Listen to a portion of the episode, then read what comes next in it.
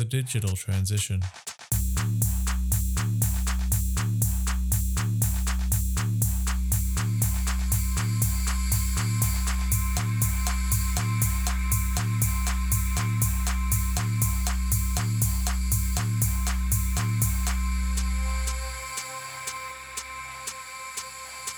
The Digital Transition, a podcast series created to assist those tasked with implementing digital strategies, where we will share our knowledge and experiences to support you in your transition.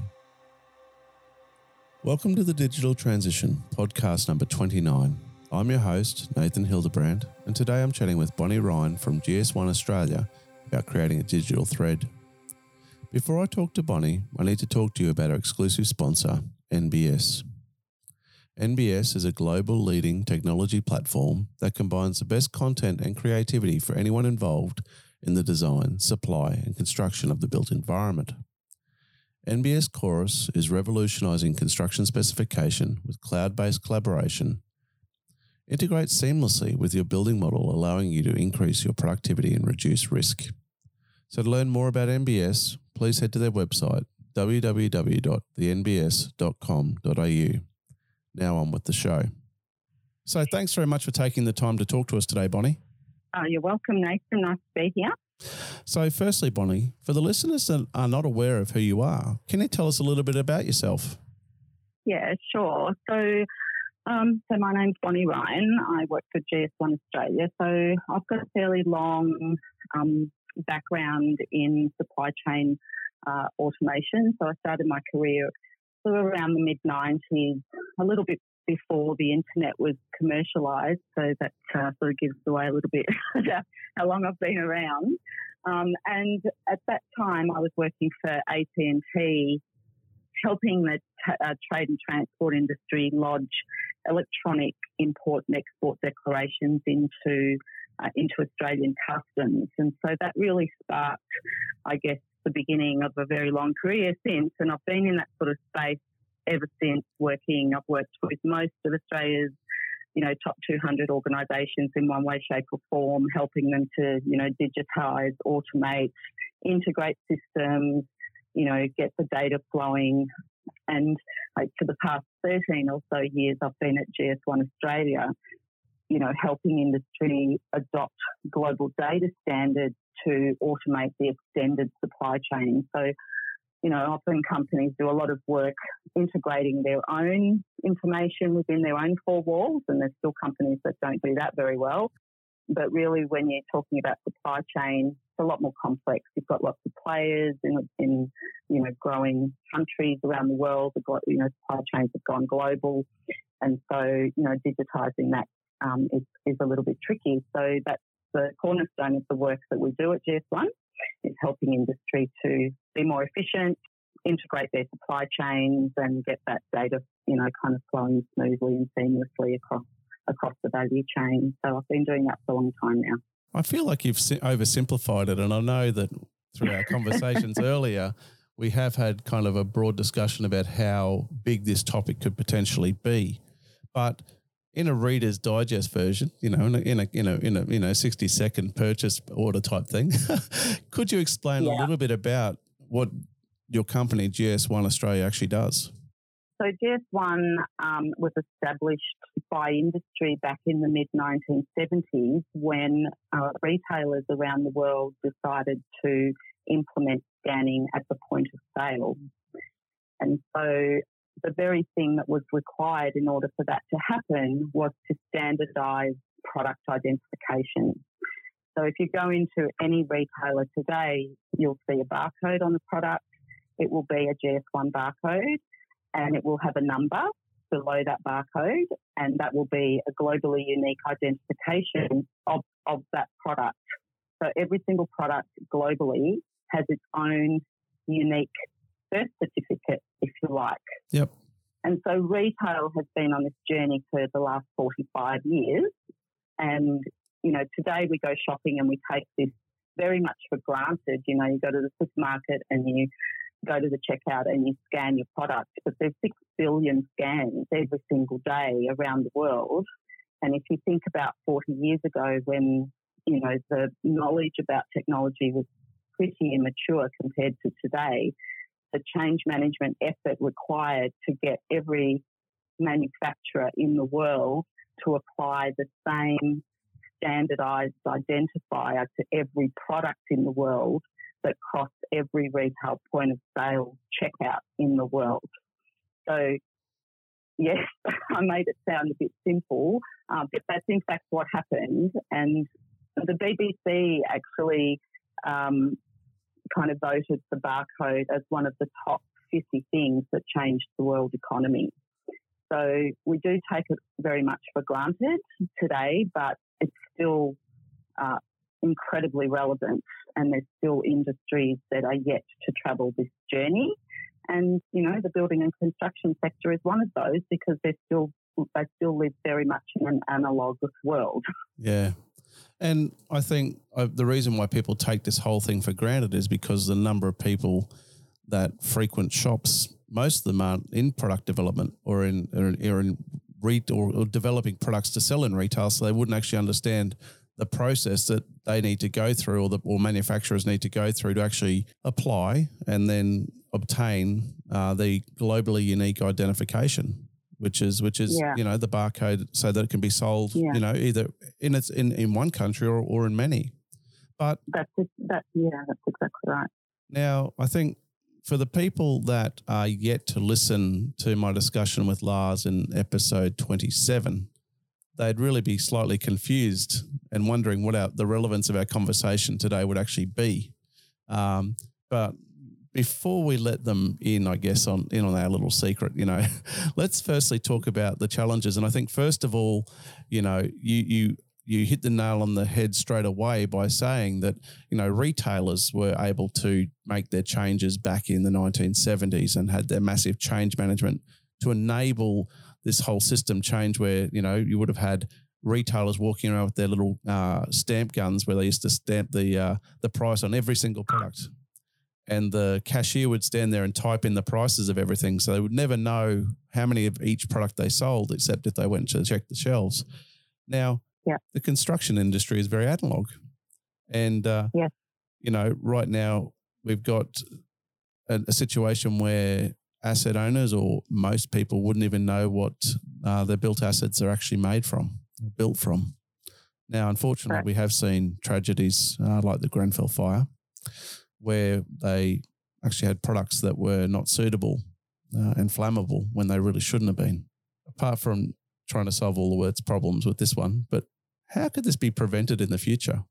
Well, you know, a very, very fundamental place to start is to have an unambiguous understanding right across the value chain about what something actually is.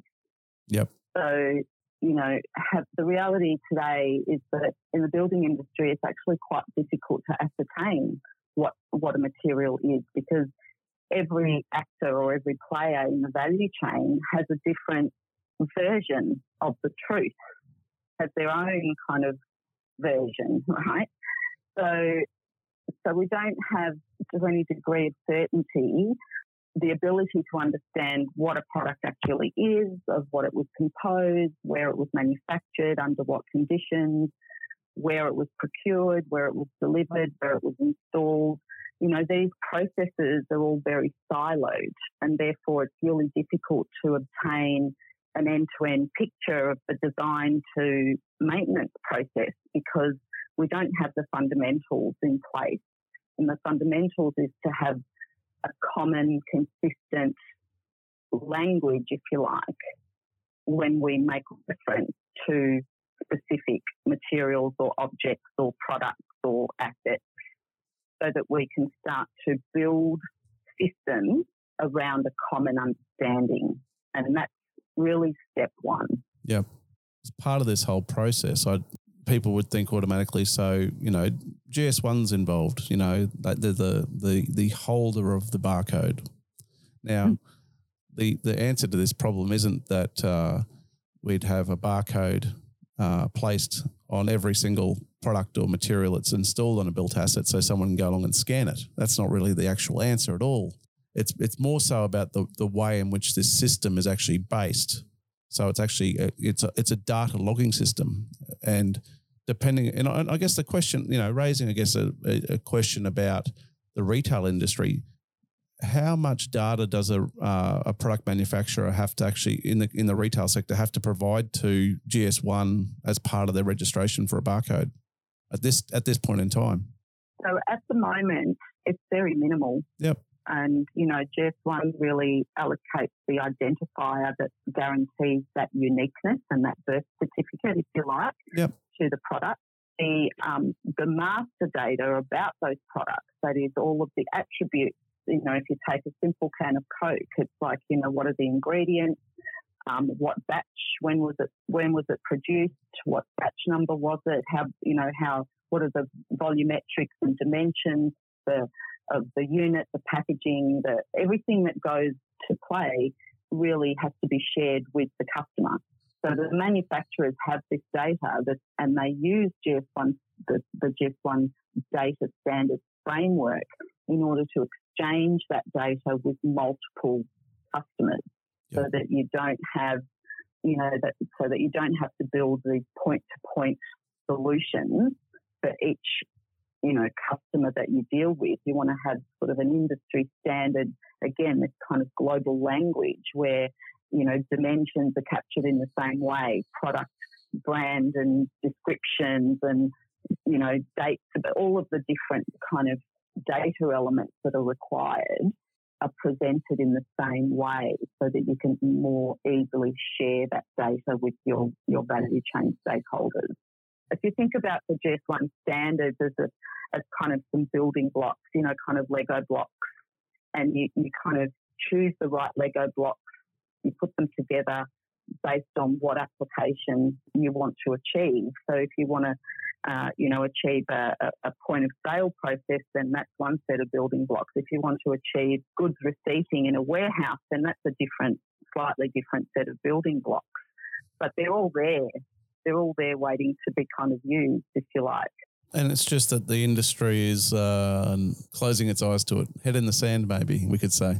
Well, it's a highly fragmented industry, yep. and it's challenging. It has to. Each industry comes to this in their own time, I suppose. You know, the you know retail was first, healthcare wasn't far behind. You've got you know transport. You've got lots and lots of industries that have come to this because they try and digitise and then they stumble because the data, you know, becomes difficult to obtain and difficult to share. And so there's wasted efforts along the way. So I guess the message is that you know it's a very well defined framework now that we that we have to offer to industry, and it's really um, about working with us to understand what the requirements are, and then and then have a program in place to implement. But you were saying before about not wanting to put bar or not needing to put barcodes on every material, and that could be true. But the other side of this is that if you want to capture data about a physical object, then you have to have a, mechanism to do that. So whether it's a barcode or whether it's an RFID tag or whether it's something that's etched onto the object or the material, or it could be sensors or IoT devices as technologies move forward. You need to have some sort of physical way of capturing data so that it builds the bridge between the physical object and the digital world. Uh, because you want to be able to do that integrity check between what is being proposed in digital format and is that a true reflection of what is actual in the real world. So the the barcode or, or like type technologies provide that bridge between the physical and the digital. That's going to be that's going to be an interesting challenge for industry. But one of the things that I find really powerful in the retail sector is, and and and, it, and it's you know it, it could get it better, is the performance of the product recall system. Mm-hmm. You know, and there's positives and negatives to it. So let's first take the negative side of it. You know, at the moment, you know, sadly, each person goes and purchases specific items or products, and unfortunately, they're not individually tracked. Um, so then people can actually be contacted if there actually is a problem. And you know, I often think about this, and then sometimes maybe actually people don't want to be tracked because it's something that I want people knowing about. But if it was, you know, something where each individual item you purchase was tracked, and then you could then be contacted if there was problems, that'd be great. And on the flip side of that, I can tell you, you know, being a driver of a Toyota, I've had Takata airbag recall mail sent to me for for you know over the last five years, you know, because of you know temporary airbags being put in, the temporary airbag not being suitable and, and, and needing to be replaced as well. So they have really good systems in place for car systems in terms of being able to contact you through the registrate, you know, vehicle registration and the like. But how interesting or how important would it be, I guess, in terms of talking about the ability to identify products in the future?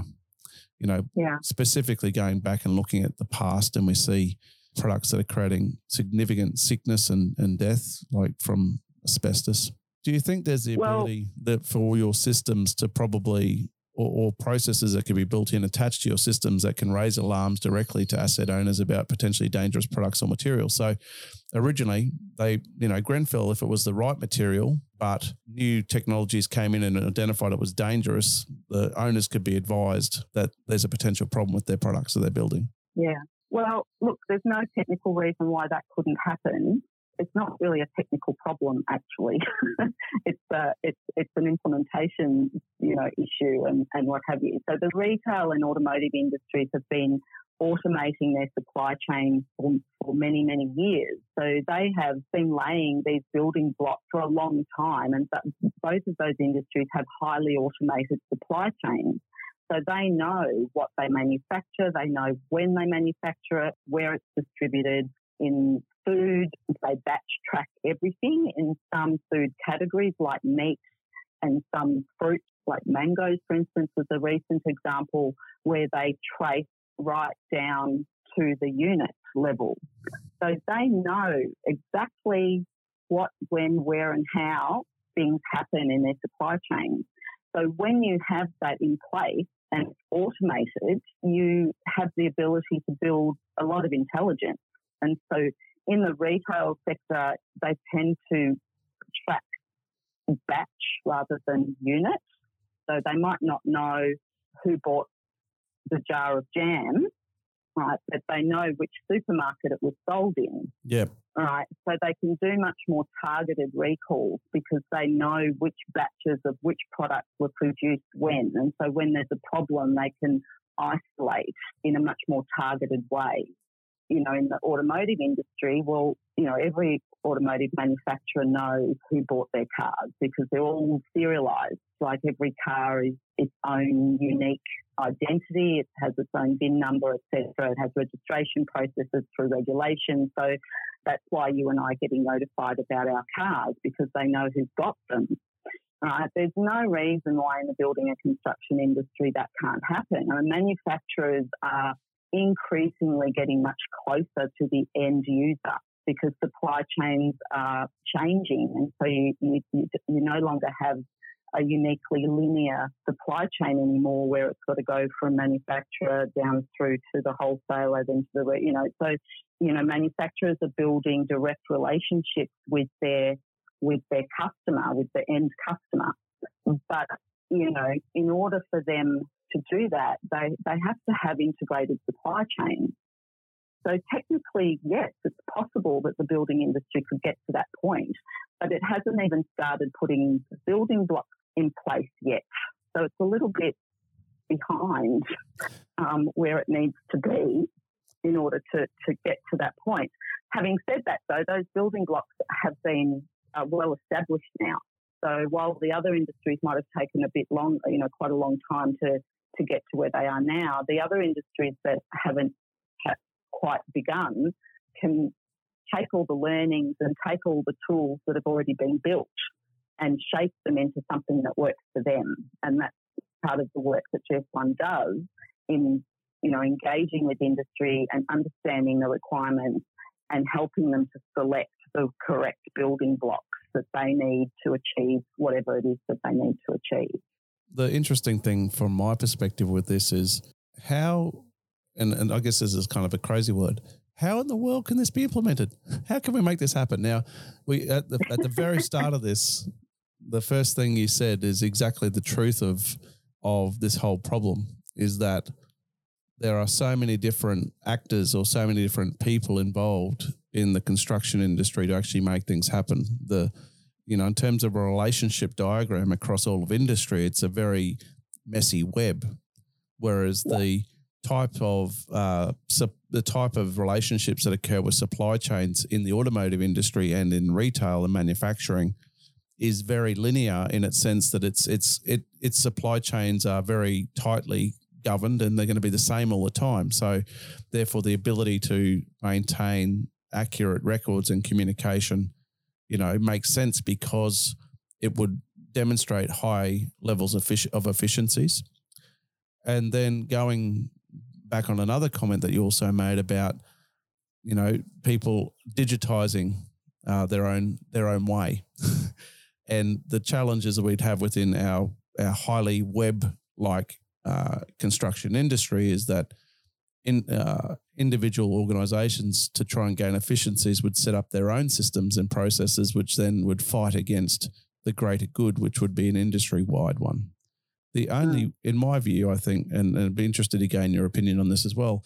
My view would be is the only way I could see this happen, and I don't, and I, and I have to, I have to admit, I have never, I haven't actually looked at the ruling from Opal Towers from the from the New South Wales government, which might pick up on some of this stuff, but I can only imagine that actually having this, you know, birth to death of a product being tracked digitally, you know, in terms of creating that digital thread using the technologies and systems and processes could only occur if it was regulated, you know, because I couldn't see industry doing this by itself.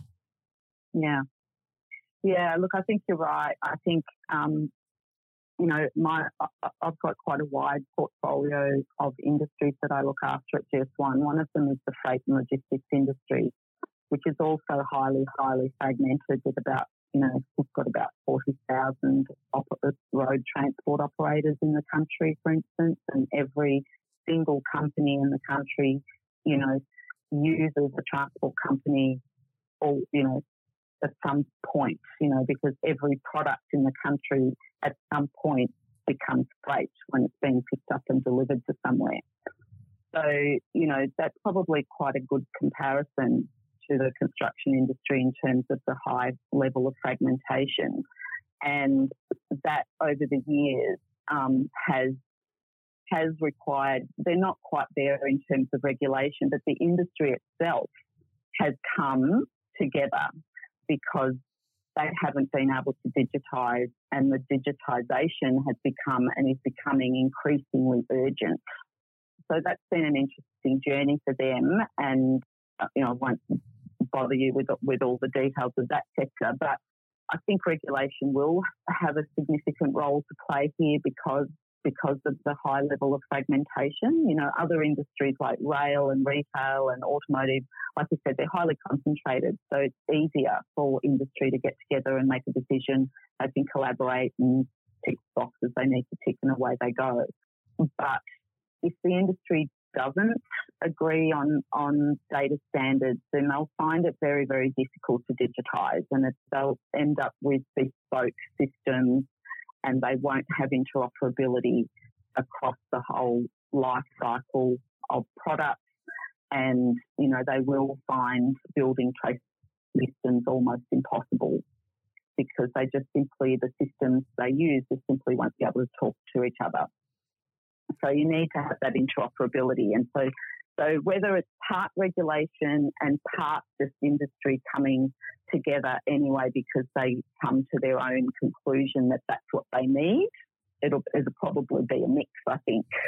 I like, but, you know, I like, sessions how, like, like you this, put yourself in feet in both camps on that one. You're, you're voting for each of them to do well. Well, you know, I don't know how it's going to play out. You know, it's um, I've only been really working in this particular industry for probably two or three years, and um, you know, it's very complex. It's a very complex sector, and uh, so it's it's a matter of you know where do you start. In some countries overseas, so in Norway and Sweden, for instance, they've mandated the use of, of GS1 identification for every building material in the country. So they've gone down the regulatory path. And that may, may be a sensible way to look at this here as well as a starting point, because once you get that foundation in place, you really, really are on the road to being able to to do lots of different things. Once you have that identifier in place, you talked about being able to plug in all the different yeah. aspects that you need for your specific outcome. And yeah. I think that's the key thing. It's not trying to do everything in the first step. The first step is putting in the unique identifier for all the different products so that you can make that step. Now, in terms yeah. of tracking, I think one of the things that is probably interesting to touch upon with the the area with freight and and probably trying to almost I like using analogies when I talk about topics because it helps people understand and a lot of people yeah. would understand right now the joys of uh, you know shopping online especially online. especially yeah. especially over the last six months or nine months that we've all been uh, sitting around at home and, and and and internet shopping instead of going out and about but you know the joys of sitting there and and tracking your parcel on its on its route to uh, turning up, and each different courier company that you know depending upon the uh, the freight company that the uh, that the supplier chooses is the app is always different. The way it's communicated is different, and it demonstrates the challenges of having uh, different systems in place. Whereas Mm. In an, imagining, you know, even even ordering Domino's pizza, you know, you order, order Domino's pizza and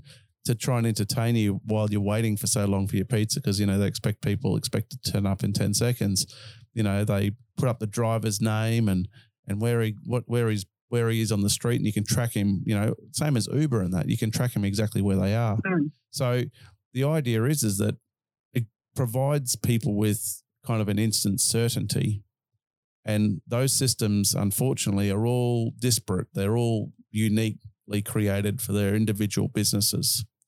Whereas mm-hmm. if uh, imagining a system from my perspective is like, well, if we come up with a universal system, no matter what product, no matter what uh, manufacturer, no matter what building type, whether it be a built, uh, you know, a vertical building or a thousand kilometer long road, that the user the user interface to obtain this data could potentially be the same. Now that's you know my uh, well, Germanic you know, nature.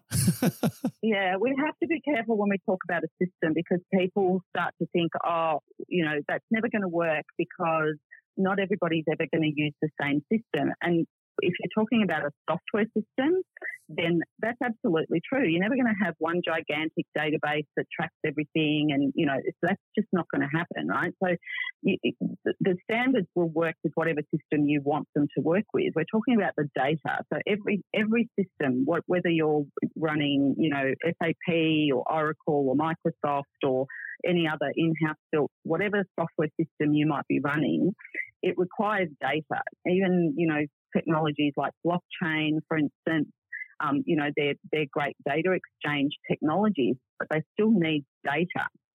So the data is kind of the oil, right, that runs through these engines. And it's the data that needs to be interpreted by these systems. So having that language, that, that digital language, a framework that you adhere to will enable any of these systems to interoperate. Yep. So it's not about having a single software platform, but it's having a single framework. It's kind of like talking about analogies, you know. So we live in Australia and you know, we live in a multicultural society, so there's many languages that our citizens speak, but our general language is English. So when we want to talk to one another, we need to, you know, it might be our second language, because at home we speak Italian or Lebanese or whatever. But when we go to work, we speak English because that's how we can understand one another. And it's a kind of a similar thing. Yep. Um, so you, you, know you you choose a, a digital language so that systems can interoperate, and that's what GS1 brings to the table. Now, maybe I'm talking too far into the future, but do you envisage a system like this, and and and maybe it's maintained in the way that it is that the manufacturers keep their data on their own domains or websites, and it's following the standards that are set out by GS1. Facility management systems. Do you see that this sort of data would be what ties into these sorts of systems, or do you see it yeah. as a separate data bank or data set? No, well, you know, a facilities management system is just another system. It records activities, right? It records maybe, um, you know, when a service was was done or a piece of maintenance was done at a particular site at a particular time by a particular service provider. So you want to be capturing those sort of milestone events, you know. So this activity happened at this time, at this place, um, you know, by this person, and this was the result. And that's a fairly typical data set. It's the what, why, when, when, where, and how, right? And so capturing those activities also have standardized frameworks. So, you know, again, they can be fed into facility management systems or asset management systems um, to then, you know, be, you know, have that data be utilized by the respective organizations. But um, you know, capturing and recording those events is is definitely a um, is definitely within scope. A bit of a pointed question for you. does the GS1 schema or the, the data um, does that does that align with the new or the recently released ISO standards 23386 and 23387? regarding the data dictionaries and the data templates. Is that something that's consistent with your approach? So GS1, the GS1 standards are all ISO certified also. So yep. let's also put that out there because so that just to give people comfort that, that we work globally, we work very closely with ISO. In some cases, we run the work groups. In other cases, we participate in them or whatever. Um, and, you know, this is ISO standards around. In terms of data dictionaries and data um, templates, the important thing is that they are interoperable. So often ISO standards are not very prescriptive. So, you know, they'll They're just say, broad. right. So it's all the devil again is always in the detail. So the ISO standard might call for a globally unique identifier, for example, but it may not prescribe which one you should use. And so people then go off and start to take these standards and they start to create their own templates and their own dictionaries based on what they think.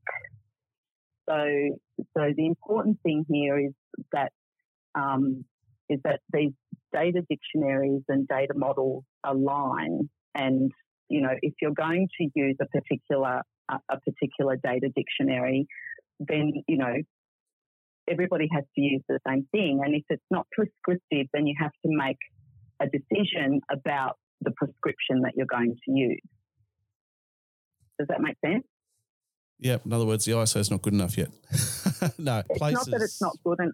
Their places yeah. it's a it's a place mark that's warm and fuzzy, but not enough information. It needs to be padded out a bit more with with more detail, which I guess is a purpose that they put in place so that it enables individual countries to obviously try and address it in the way that they wish to work with it. But sure. Um, I guess another key thing to to point out to the listeners is that uh, GS1 has a, a, memorandum of understanding, I believe it is, with Building Smart uh, mm-hmm. International. Mm-hmm. So at an international level. Mm-hmm. So for the listeners, obviously, or that are not aware of what Building Smart does, Building Smart is uh, in charge or or the the holders of the IFC schema, which is our open uh, BIM format for model based element data, and it's a really good thing to see that we we have an organization like Building Smart that's it is focused on on models and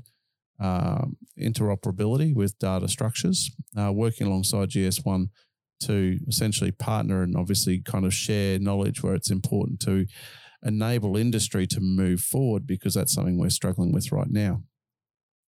But I guess before we close out today, I guess one thing I think that's important because for, for many of our listeners, they probably go, well, yep, it was a good conversation to learn about, you know, what, what could happen with GS1 and, and how that could happen. But I think there's a couple of angles I think that's really important to kind of point out. So for, for people within industry, it's important to understand the benefits of this, the ability to track products uh, that, you know, as myself as an architect, knowing that what I've specified the builder's actually installed. Mm. And because most of the time we are not there to inspect every single building product that is installed, and that's never going to be the case because we're not actually in, you're not on site supervising the construction. You might perform a periodic inspection to find out, and you want to be able to know that what you've specified is what's um, been installed. So that's where this potential identifiers in in a myriad of different formats may exist. But then it also provides frame of mind for asset owners as well uh, that what a design professional has nominated to be installed actually has been installed by uh, the the contractors or the subcontractors. And I think for members that are from government, maybe it's time to be talking further up the chain about the potential to actually introduce this as uh, a regulation that this that, that that we begin the journey to enable uh, a unique identifier for our, our building products uh, to prevent, uh, you know, to assist. Well, it's not going to prevent, but it could assist mm. to prevent further tragedies and and be able to potentially alert uh, asset owners, you know, when there are materials that we find 30 years down the track that actually are quite dangerous that that you know they may need to act. And i think that's probably the kind of takeaway from my perspective for today. What are your thoughts on that bonnie? So yeah so the, the, the relationship with with building smart is to offer industry that next level of granularity all right? So because gs1 is all about product or item identification. So, so and and we know, and, and I, I know I have a lot of manufacturers that have said to me, you know, I tender for a, for for a, a contract and I get specified, and then my product doesn't get installed.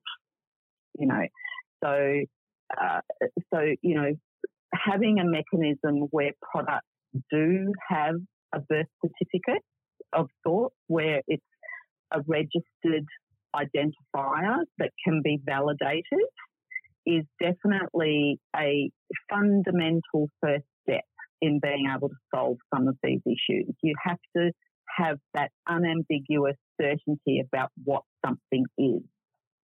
And so, you know, as builders and subcontractors decide perhaps to substitute, that may be okay, but there needs to be a feedback loop where they can report back, I suppose, for want of a better word, to say, well, I've substituted this product for this product, and that this substituted product can be easily identified. Or it's and, equal. And that's, or equal, right? So yeah. that's the, you know, and and if there's a problem for the forensic investigation, then to be not so onerous. So you know, I guess that's the the real crux of all of this. I, I can't stress enough how that sort of fundamental identification is key. It's, yeah, well, even kind of like it's kind kind of laying the slab for building the house, if you like. well, even even this is an idea, and if things were digitally tracked through the design process as well, in terms of supply chain, suppliers could potentially um, gear up earlier knowing that mm. those products were going to be used in a building that was being procured you know and having conversations with with builders right this month you know about uh, you know some ha- the housing industry. And right now the the there's a potential that they could run out of timber in Australia wow. because of all the bushfires. Yeah. So imagine a situation where you can't get timber studs for a house because you know because because of the supply chain issue, but because they don't know they don't know how many projects are coming down the train in the next six mm. to hmm. twelve months. You know, and could that mean that we can end up with you know a more lean supply chain where the cost of supplying stuff could be you know more economical as well because they're only supplying in line with what the market's demanding. Uh, yeah. You know, it's it's also interesting when you you know when you've got projects on tight construction programs and and interior designers are specifying, uh, you know, tiles from Italy, and tiles yeah. take you know twelve weeks to land on site, but the program for the construction for the project is eight weeks. So how can the contractor, you know, justify, or how can a contractor actually deliver a project and they just have to wait there for tiles? if those sorts Yeah. of things could land. You know, there's so many opportunities, and I know we could probably talk for those through those different opportunities for hours and hours on end uh, because there are Yeah. endless. But ideally, it'd be nice to see some progress happen with this, and hopefully, there's something buried in those reports that I'm yet to read about the Opal um, Tower report and the like. I know there's been a number of recommendations that have been made that have made their way into the NCC or in the process to be made, uh, and other building Yeah. regulations across Australia. But Bonnie, thank you very much for taking the time to talk with us today. Uh, I have one final question for you, one that I've been asking all, all of my guests. Now, I'm interested to hear your views on this being involved in this industry for only two years. And, you know, it's good. It'd be nice to get the logistics perspective. What does BIM mean to you? well, um, for me, um, it's interesting. Um, somebody called it, introduced it to me as the circle of death. And but um, but no, for me, BIM is uh, is is really that cradle to grave process, right? So you've got, you know, being able to at the end of a job, kind of hand over a full digital record of exactly, you know, of everything that's gone into a building, right down to the light switches, so that owners have a full record of what they're buying into, and and that that record can be passed on to subsequent owners easily, so that you know if there's problems down the track, that you know, so so BIM for me is is the full is the full kind of circle from design right through to right through to maintenance and and even beyond, even sort of reuse perhaps in, in some cases. And GS1 plugs into there at various points, you know, so it plugs into the to the the BIM model, if you like, in terms of, you know, what products are going to be used, what products were procured, the logistics in terms of products you know, the materials that were delivered to site and that sort of thing. So for me, BIM is the end-to-end building process. That's kind of how I like to think of it. So I think you've got a lot of work to do. I think we've all got a lot of work to do, but it's exciting and I see nothing but opportunity. So thank you for having me and look forward to chatting again sometime. Well, thanks once again, Bonnie, for your time. For more information on GS1 and what we discussed today, please head over to our website for further reading. I look forward to sharing our next podcast in a fortnight's time. Until then, good luck with your digital transition. For more information, or if you'd like to continue the discussion in the comments section, head over to our website, thedigitaltransition.com. Remember to subscribe so you don't miss out on our future podcasts.